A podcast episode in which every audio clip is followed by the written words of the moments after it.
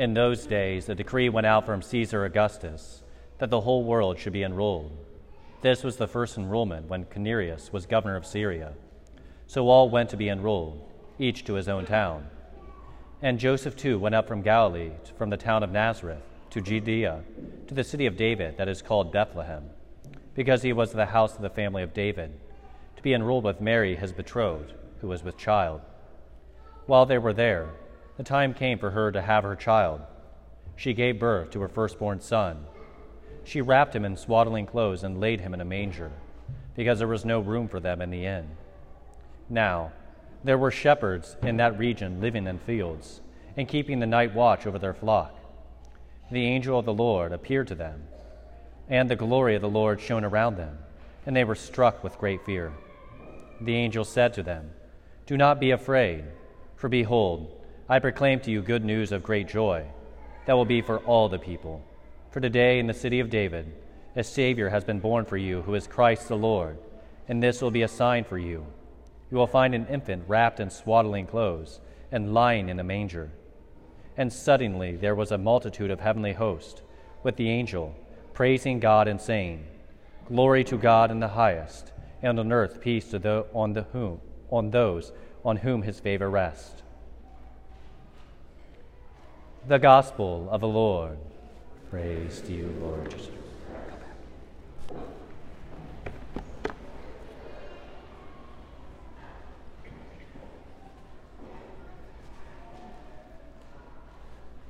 During seminary, we, many of us seminarians, get a chance to go to the Holy Land.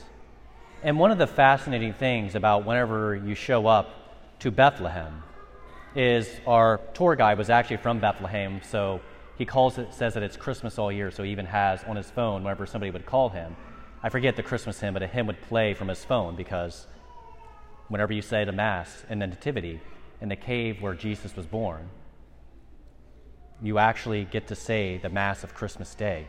So we actually got to say this exact Mass, even though it was middle of June.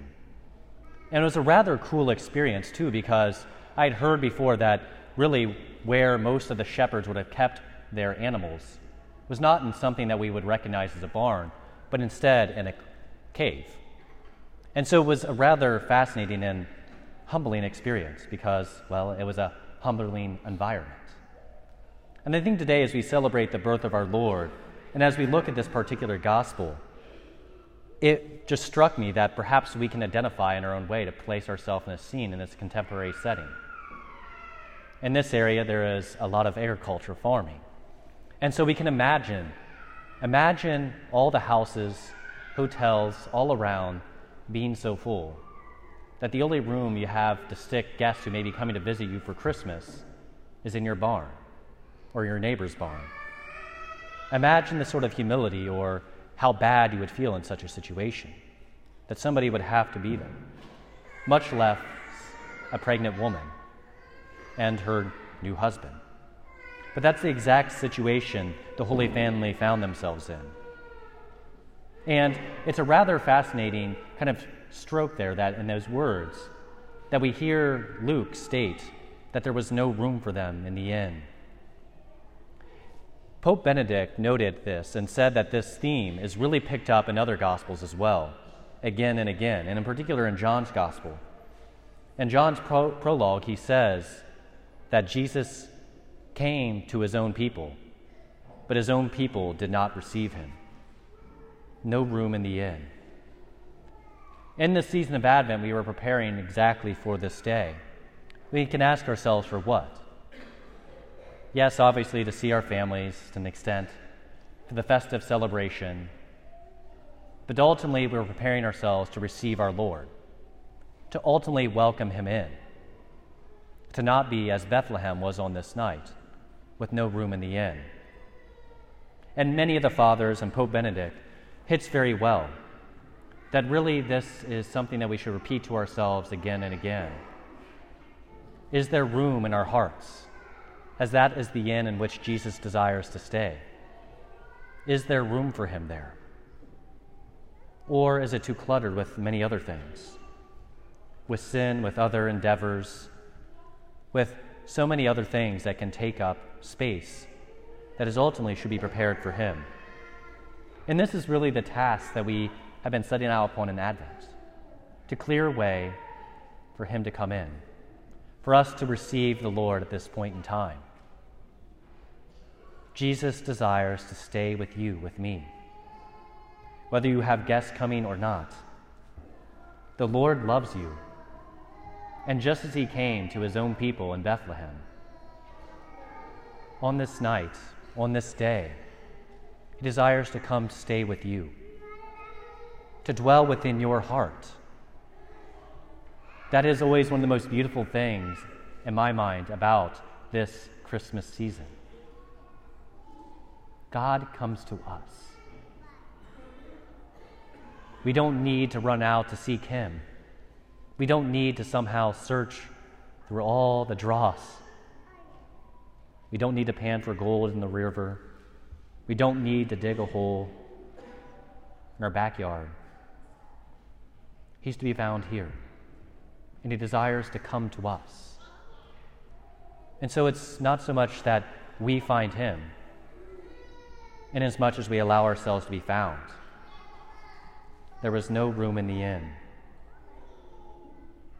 This is something that I need to come back to again and again. We all need to come back to again and again.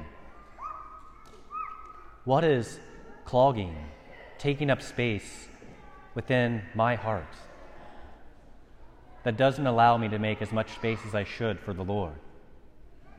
And here I think it's important to also remember something that I will never forget. You know, I only have one sister, but I can remember one of my priest friends who has 11 siblings, so 12 kids, that somebody, uh, once a parishioner of his, commented, and I was standing next to him, commented, like, man, how did your mom ever learn to like love all those kids? Did you feel neglected after like so many came along?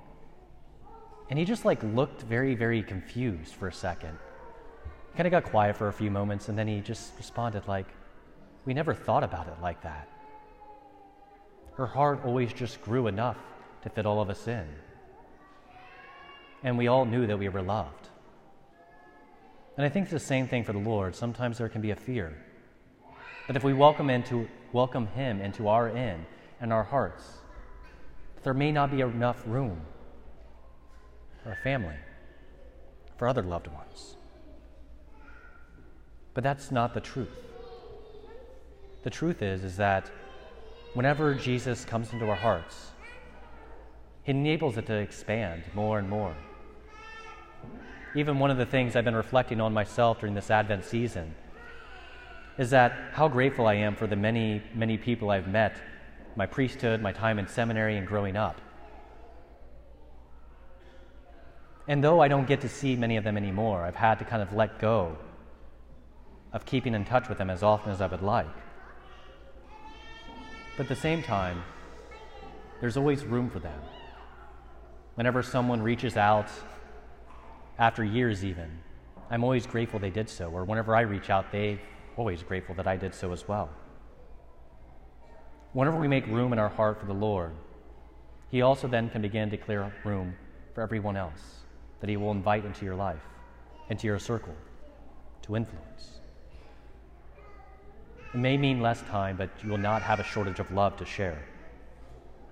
And so it's important for us to recognize that there are things that certainly we need to get rid of in our hearts, whatever it may be. Whether, again, it's sin, some other attachments, I don't know. For each and every one of us, it's different. What I do know is that whenever we begin to clear that away and invite the Lord in, He does come to dwell. Jesus comes to you, comes to me. I've reflected before that the Christ child in the manger, like a child who reaches out, it's one of the most amazing feelings. Many, probably all of you, can identify that whenever a child reaches out to you, wants you, there are a few things that make you as feel as wanted as that child reaching out to you in that moment. The Lord does that to you as well. The Christ child reaches out to you, to me. He wants us to draw him close, for him to dwell within. So, on this night, as we celebrate this Christmas, as you go about your business, parties, home, whatever it may be for you, I invite each and every one of you to reflect, to welcome in Jesus, desires to stay at the end of your hearts.